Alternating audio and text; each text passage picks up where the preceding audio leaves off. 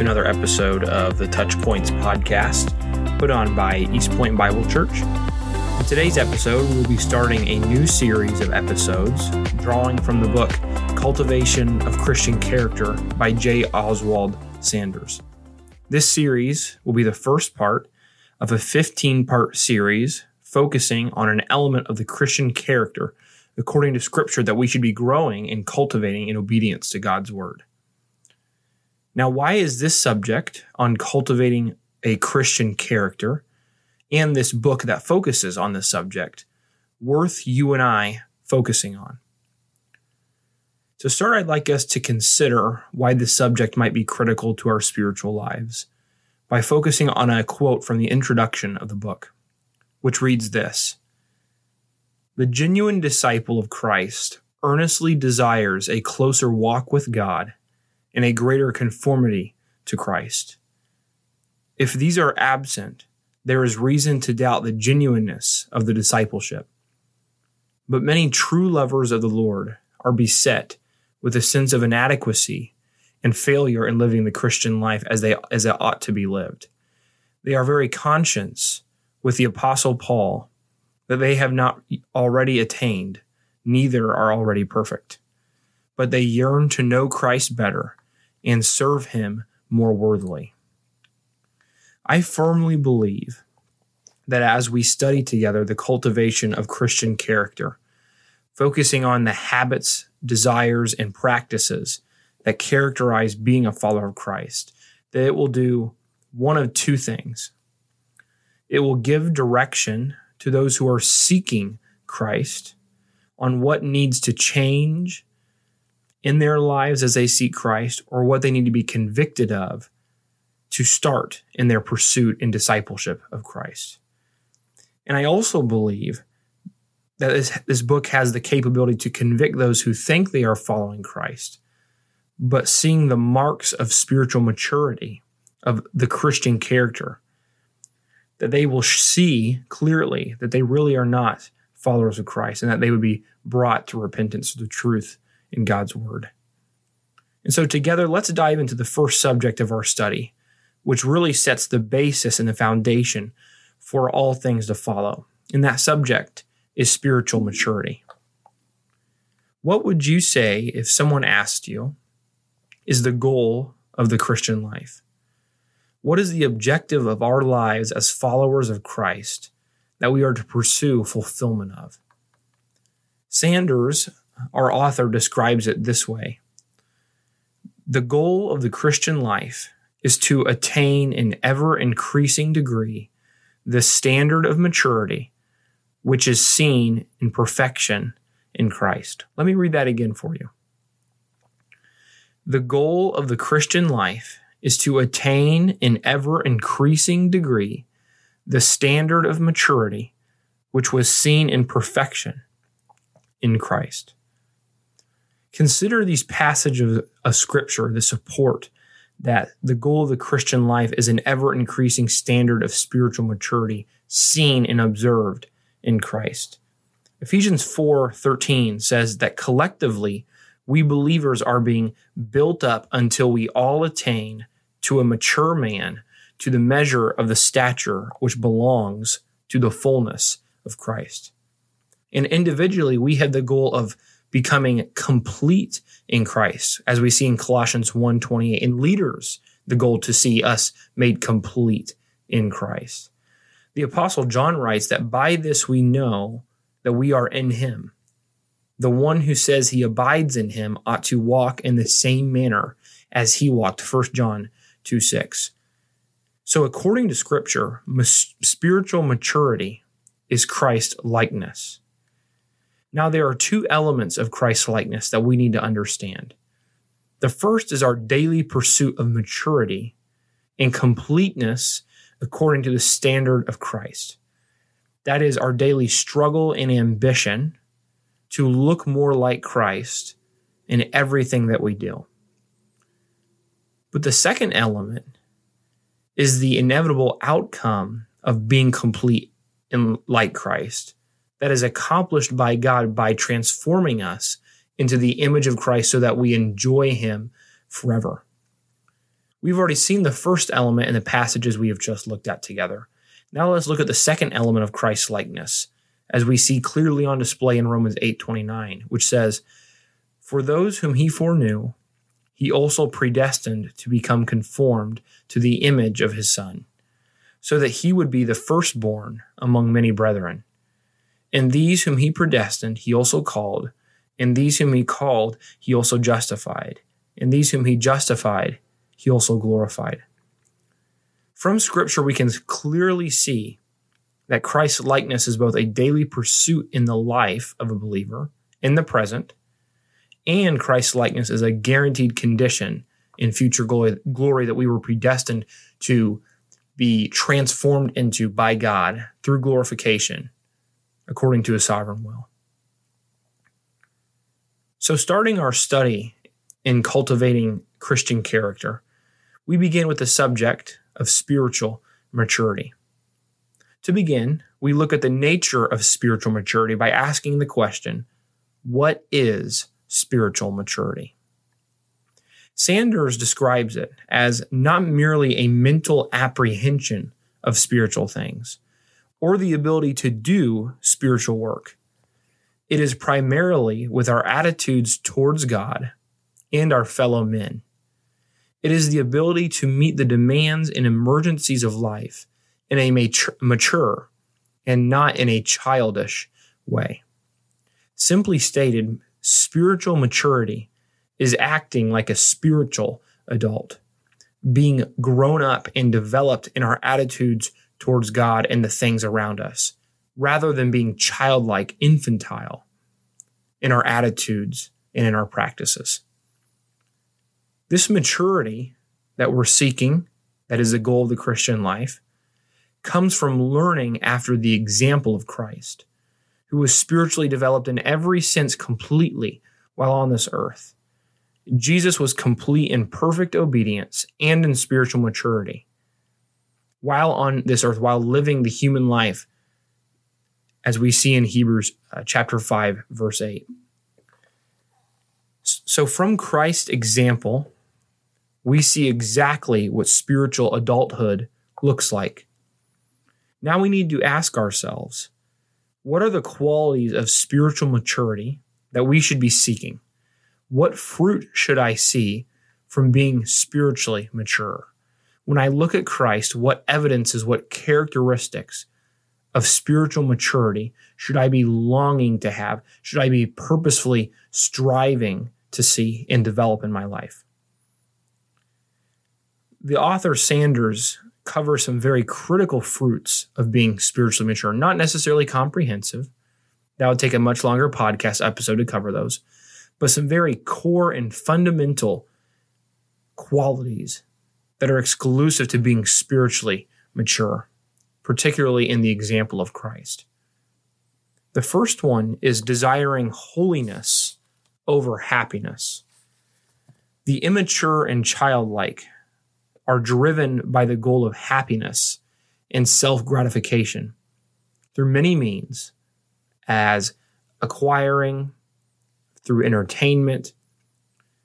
They seek, the childlike and the immature, seek to be gratified in the flesh by the temporal things around them.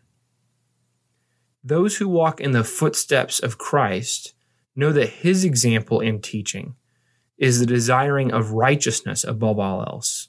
Like what we see in Matthew chapter 5, verse 6 in the Beatitude Blessed are those who hunger and thirst for righteousness, they will be satisfied. The mature pursue goodness before happiness. The mature, the well developed, the spiritual adults seek holiness first, not happiness happiness, the immediate gratification of the flesh through personal pleasure, through the things around us.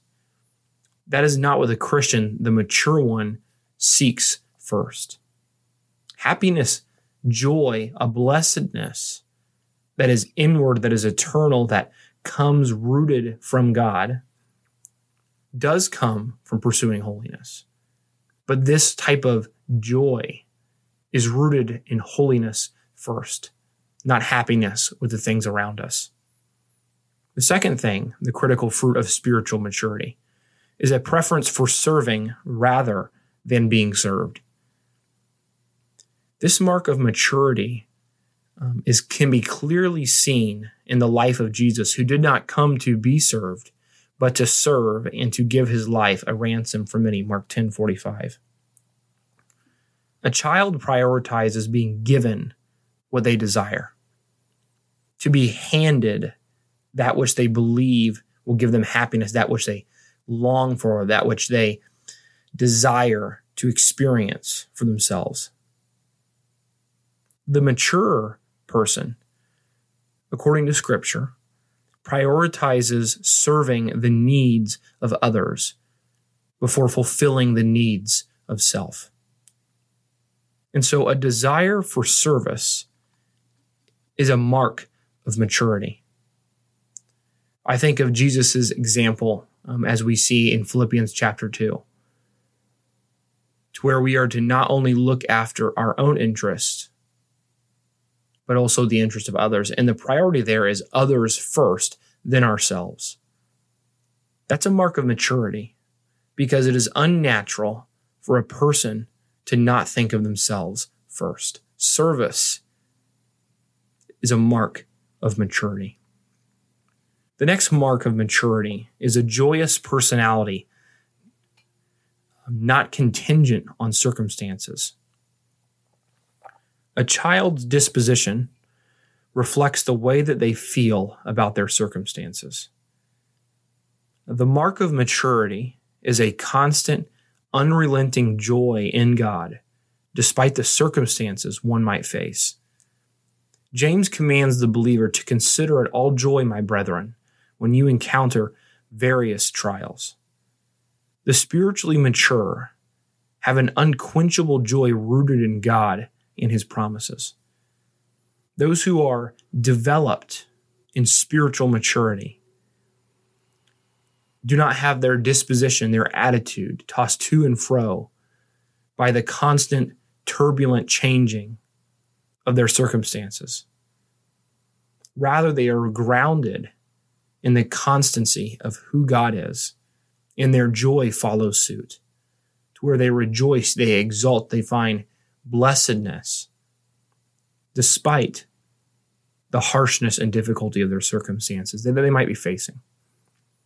Another mark of spiritual maturity, and this is most likely the biggest one, especially from the themes we read in Scripture, is a life of love. Sanders writes correctly that the highest manifestation of spiritual maturity is love. We are only as mature as we are mature in love. The Apostle John writes If someone says, I love God, and hates his brother, he is a liar. For the one who does not love his brother, whom he has seen, cannot love God, whom he has not seen. In this commandment we have from him that the one who loves God should love his brother also. 1 John 4 20 through 21. More than anything else, the person that loves according to the example of Christ displays spiritual maturity biblical, Christ like love takes spiritual adulthood. It takes being developed according to the image of Christ. It is not easy to be selfless. It is not natural to be self forgetful. Rather, it takes following with intentionality and pursuit the example that Christ has set for us. To conclude his chapter on spiritual maturity, Sanders writes concerning the signs and solutions to spiritual degeneration, the opposite of spiritual maturity, or should I say, the opposite effect of spiritual maturity. Scripture is clear that what can be gained in maturity can be lost in immaturity. It is possible, even easy, for the believer to slide backwards in spiritual development. Consider the condition of the recipients of the book of Hebrews, who writes, Concerning him, we have much to say, and it is hard to explain, since you have become dull of hearing. For though by this time you ought to be teachers, and you have need again for someone to teach you the elementary principles of the oracles of God, and you have come to need milk and not solid food. For everyone who partakes only of milk is not accustomed to the word of righteousness, for he is an infant. But solid food is for the mature, because of practice have their senses trained to discern good and evil. So the recipients of the book of Hebrews recessed in their maturity, degenerated in their knowledge, went backwards in their progression of following in the example of Christ in knowledge of the truth. We can become dull in our ability to understand spiritual truth. We can embrace laziness that reverses the growth and development we once had. Any believer is vulnerable to going backwards from the example of Christ. And I think that this reality should put a healthy fear in our hearts, a prudence of our mind, a worriedness that gives us an alertness that our maturity can be lost in sin. That once maturity is gained, it can be lost. So, what is the answer to backsliding from maturity? What is the answer from slipping? I think we need to repent from spiritual childishness, recognize our immaturity, that we need to have a renewal of focus on the example of Christ, recognizing that in our behavior, we were not focusing on Christ as our example that we are striving for to represent and to emulate. And finally, we need to have an earnesty to know Christ more deeply. So the answer to going backwards is to begin going forward. God provides the believer with everything needed to move forwards in maturity, primarily the power of the Holy Spirit residing within us. And so spiritual maturity and the ability to return from a backsliding immaturity is possible.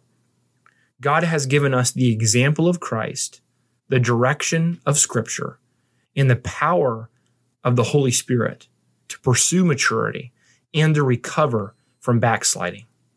And so let us pursue maturity in the direction of Christ, not slipping into childishness, childishness, but correcting our course when we do. Thank you for tuning in to this episode of the TouchPointes podcast. In our next episode in this series, we will be focusing on God's pattern servant, looking at the servanthood of Christ and how that should affect the way that we serve others. Grace and peace to you as you strive for maturity in Christ.